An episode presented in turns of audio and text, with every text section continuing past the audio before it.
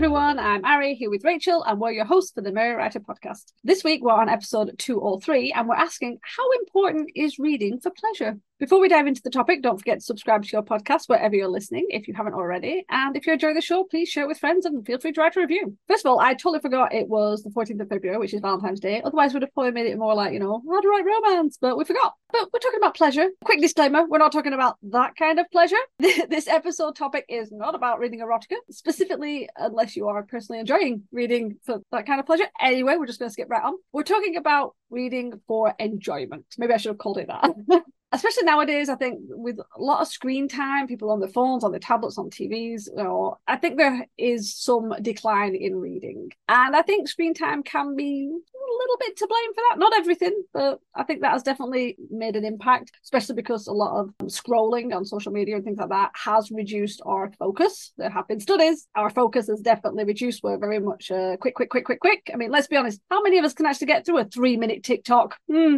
There you go. So, and then if you think about school and college, I don't know about you, but they really sapped the love of books from me and a lot of other students because, you know, you're forced to read books and they're often really boring or they're not things you're interested in. And even if they are, you then analyze them to death in English class to the point where you, you don't even care about the story anymore or who who's in it or what happens to them because you're just like so bored, senseless with the story and, and like, like nitpicking everything. So, you know, it's it's not terrible to to to analyze books. Um, as writers, I personally think it's a good idea to deconstruct other books. So you kind of get a feel, especially if you're a new writer, you want to understand structure better. Deconstructing somebody else's book can help with that. I think we did a topic on it. If we haven't, Rachel, make a note because that's a good idea to talk about.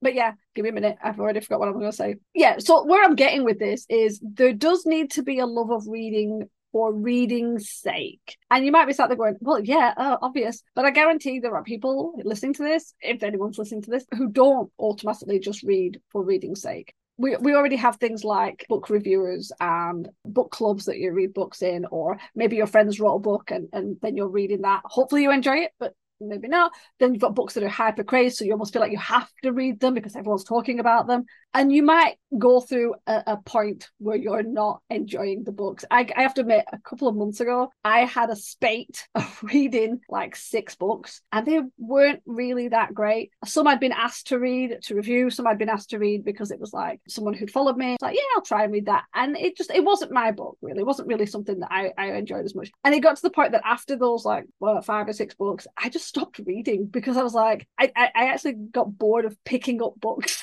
because it was like, it's going to be something that's not enjoyable.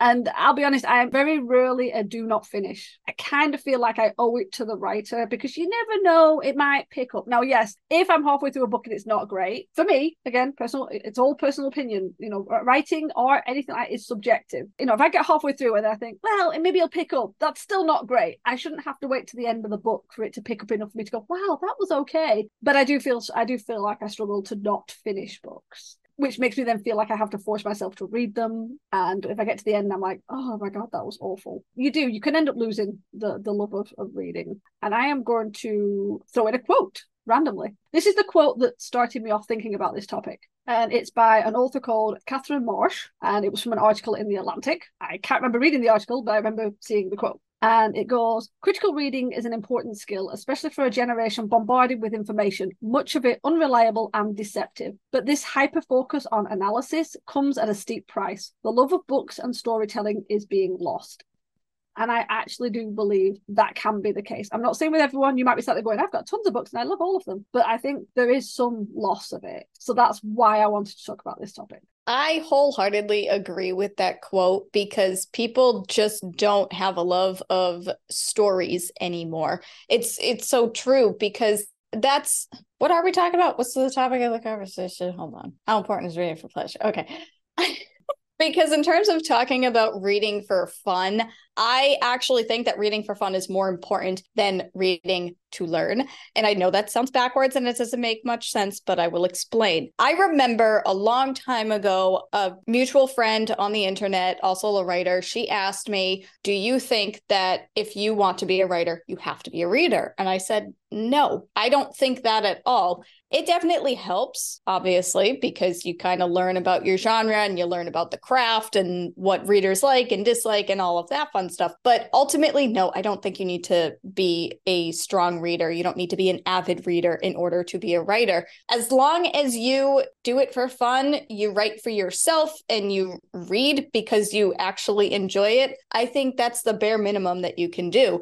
I actually didn't start reading until I was out of college. So I was in my early twenties. All the books, I hated reading. All the books that I ever read, it was all because I had to read them for school. And it was all tied to homework. And I couldn't stand it. And reading, it just sucked the fun out of it for me for reading. So I did the bare minimum. I read the books that I had to for school and I did homework and that was it. But the other thing is too, I couldn't read for fun because I had no time. I would go be at school for like seven, eight hours and then I'd have like another two to three hours of homework. And then when I got old enough, I had a part-time job. So reading was never really on my radar, especially since reading often makes me sleepy. So if I tried reading before bed, it just never, I didn't comprehend anything. It didn't, it didn't work. So obviously reading is important for so many other things, but you should definitely do it for fun. When I started my blog, I started book reviewing because I know how important it is for authors and how important it is for other readers.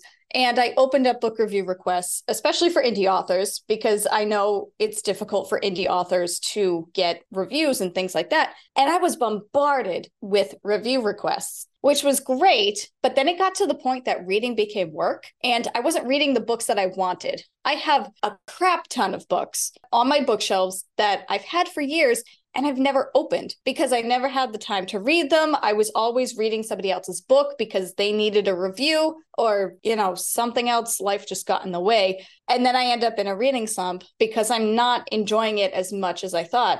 Those book reviews, did I enjoy a lot of those books? Yes, I did. But it's not what I necessarily wanted to read at the time. So I didn't get like one hundred percent enjoyment out of it because I think you need to be in the mood to read a certain book, a certain genre. Even if you like it, even if you know you're going to enjoy the book, you still need to be in the mood to read like a specific plot or whatever. And I end up in more reading slumps than I could count. And I mean, even for twenty twenty-three, I tried to get myself out of a reading slump. So I reread the Warrior series by Erin Hunter. And I've read and reread that series so many times. But it kind of, it didn't necessarily get me out of my reading slump because I really wasn't reading anything new, but I was reading again and I was enjoying it. And I could talk on and on and on about the Warrior series, especially to my poor sister, because she was the one who originally got the series back in the day when it first came out. And as she grew up, she was like, eh, yeah, they're okay books. They're middle grade books, whatever, early thirties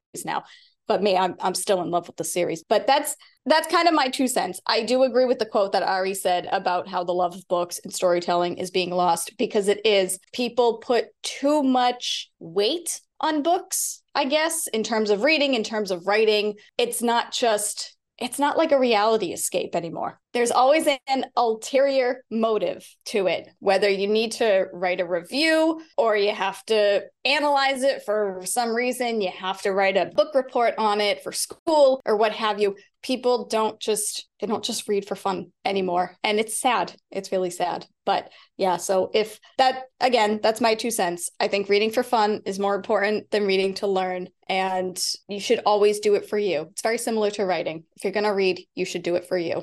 Yeah, and what you said with the whole reviewing, there's a lot of a lot of writers and readers who do book reviews, and I've seen the point where they do loads and loads, and then suddenly they just stop for a while, and I can understand why, because I can imagine it would become a chore. And instead of reading because you really enjoy it, it's like, yeah, you, you might want to be interested in it, but then as you said, if there's a deadline tied to it, and things happen, you know, if you're just reading for pleasure and something happens and you have to put the book down for a couple of weeks, it's fine. But if you've got that kind of, someone needs that review maybe for a, a ready for the launch or something, it becomes more pressured, and it's like, how can that be as enjoyable? And by the way, let's add a quick caveat. I am not saying don't do book reviews for people. We are in the writing community. Reviews are important, mostly because because it's social proof, and also the freaking algorithms in Amazon. It works in our favor to have book reviews. So nobody here is saying don't ever do book reviews, but I would be wary of getting pulled into a cycle where you're constantly reading books that you might not be as interested in. It's like, if you had to pick the books, would that be the first choice? Or is it because you have a writer friend whose book's coming out? Is it because you're doing book reviews because of someone, because you agreed to do an arc review, uh, an arc read and things like that?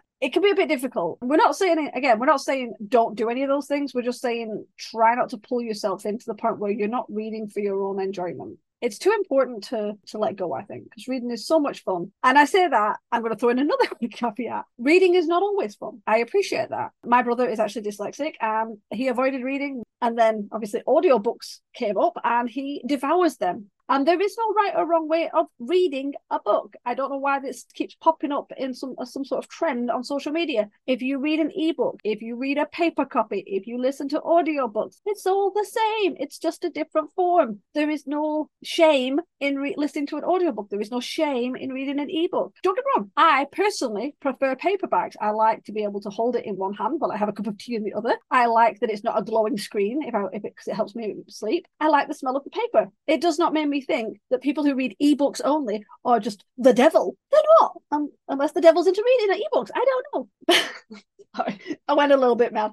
I just, I prefer paperback as well. I think it's just easier to, I think they're easier to read. And I think you just get like the full effect of reading the book as a paperback or a hardcover. But ebooks, I mean, ebooks are just as well, especially if you need to save a little bit of money, because ebooks are typically cheaper and obviously it saves space. But audiobooks, I find it so weird that a lot of people don't think that listening to audiobooks counts as reading, because you're still hearing the story, you're still getting the the plot and the characters, you're still getting the full effect. I personally don't listen to audiobooks all that often because I have an auditory processing disorder and I also tune things out. So if I were to listen to audiobooks, I would need the paperback copy so I can read along while I listen to it. And that's totally valid too, because everybody learns differently and everybody takes things in differently. That's all. Well, that kind of says it all. It's like, it is easy to tune out audiobooks. So technically, if you're listening to an audiobook, you have to be focused. You have to listen to it. So that's just like li- like reading the words on a page. We've all done it. We've read through a page. You're like, I don't even remember what I read. You have to go back to the beginning because you weren't paying attention. Yeah. So yeah, same day. Too. yeah, let, let's not be format snobs, okay? It doesn't matter whether you like it or dislike it. Don't make other people feel like shit because of how they do it. I'm really annoyed that I see that around. But yeah, let's go back to pleasure. All right, I couldn't help myself. So if you find you're in kind of a bit of a slump with that, that you're not enjoying books as much and you're kind of pulled away, I would recommend reaching for books you've read before that you really enjoy. I don't know about you, but I have ones where it feels like I'm connecting with old friends. I love revisiting those books. They just make me feel so happy. Try genres that you've never tried before, but don't do it with a, a with an air to review or anything like that. Just just pick one that you tried. To, a, a small stories are really good for that. Novellas, short stories, things like that. Anthologies are good, where if you're trying to get back into reading for enjoyment, you can do it in small pieces. That's kind of good. I, I when I went when I was struggling to enjoy re- reading after a bad batch of stories that I, I trudged through. No uh, hate to the authors. It just wasn't for me. I ended up reading a lot of the little novellas and it really helped me get back, because the idea of starting another ninety thousand word novel, I was just like, oh, I don't know if I can be bothered doing that. But ten thousand words, twenty thousand words, fifty thousand words, it was easier. So I really enjoyed that. I actually think that's a really great idea to read short story collections, anthologies, and novellas, because if you're in a reading slump and you read shorter works like that, it kind of tricks your brain into thinking that you're reading a whole lot. And I find it easier to get out of the reading slump because of that, because you feel more productive, even though you've read a bunch of shorter things. I mean, it still counts, but I, I think it's it's easier to read a lot of shorter pieces than it is to read a full-length novel. You know what I mean? So I agree with that. Always good when you agree. Not devil's advocacy again. Yeah, but that's fun, though. I know, you really get a kick out of that.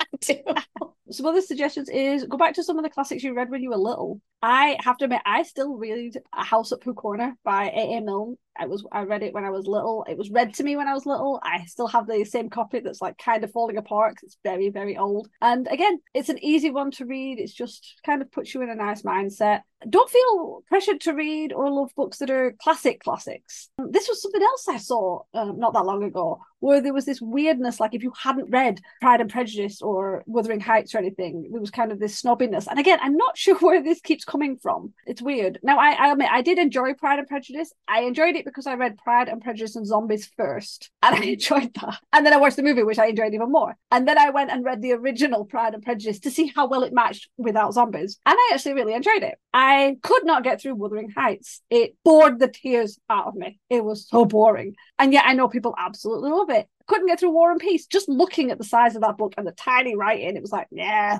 Now, you, you get people who sneer at that. I have had people sneer at me because I like fantasy and sci-fi and romance. Almost as if, like, it's so lowbrow. And it's like, are you fucking kidding? Have you seen the world building in fantasy and sci-fi? But yeah, it's like, you will get people who will look down on you for liking certain things. And fuck them, is all I can say. Love what you love, read what you want to read, and don't let anyone make you feel bad about it. I hate that there's this snobbiness in reading. If you don't like some of these big hyped books, it's okay. There are some books out there that like were massive and everyone raved and raved about them. You might not like them. It's okay. I mean, I always remember, I think it was Lovely Bones came out and then the movie came out and I read the book and I thought it was awful. I read the first Twilight because my friend had it. Didn't like it. That's fine.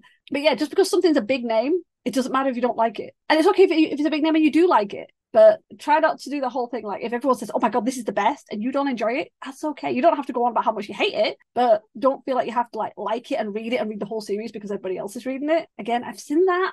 It's just weird. I don't know why there's this weirdness in the writing community and the reading community with this stuff. So I have no idea where I'm going with this episode. So I might just end it quickly. I was just going to say, I don't, I don't really read the classics either. They're just not my taste. The old English just isn't for me. I don't understand anything in those books. Although I will say that when I go to the bookstore and I see the table of all the quote unquote classics and I see the covers, because they're always coming out with new editions and they're like beautiful leather bound, I kind of want them just to have make my shelves look pretty, but I know for a fact I would never read them. And I also really like how you mentioned about reading stories from your childhood, because you can't go wrong with Winnie the Pooh. But also I still have the book of poems by Shel Silverstein, Where the Sidewalk Ends. Those are great. I still have my Hank the Cowdog books. Uh, just the other day, my sister and I were cleaning and she was like, are you donating these books too? And I was like, no, that's Hank the Cowdog is in there. I'm like, I'm not donating Hank the Cowdog. I can't get rid of him.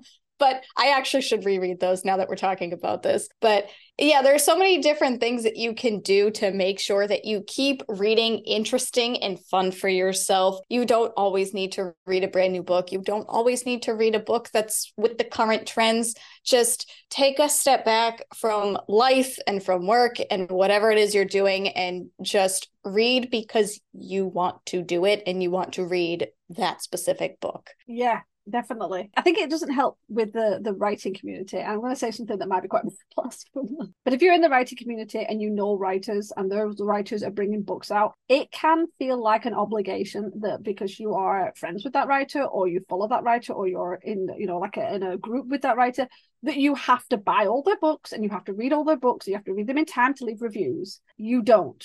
You don't. And if any writer makes you feel that you're a shit friend for not doing that, then that that's not great. You know, don't worry. If you want to be supportive, that's fine. But you can still be supportive without doing that. You can you can buy their books later. You can get them at the library. You can do all that later. It's like, I know there's this push for reviews and art copies and things. And if you agreed to do a book review or agreed to do an art review, then try and follow through with your promise, or at least tell them early and say, you know what, I just don't have the mental capacity for it. But the problem is, if you're in a an, in the writing community, that could mean a lot of writers, and if they're all bringing out books and you're thinking, well, I better buy every single one and I better read them all and make sure that, that you know that they get their review ready for the launch, that's a lot of pressure. And I don't think any anyone should have to do that. And I think a lot of writers out there, if they realize that some of their friends or their part of their community were feeling like that, they would be like, whoa, you don't need to do that. You know, it's books are passive income. It's like, yes, The, the big thing at the beginning when you buy the book and it's like, if you get a certain number of reviews, you get a certain number of sales, Amazon does this or that. You don't have to be part of that.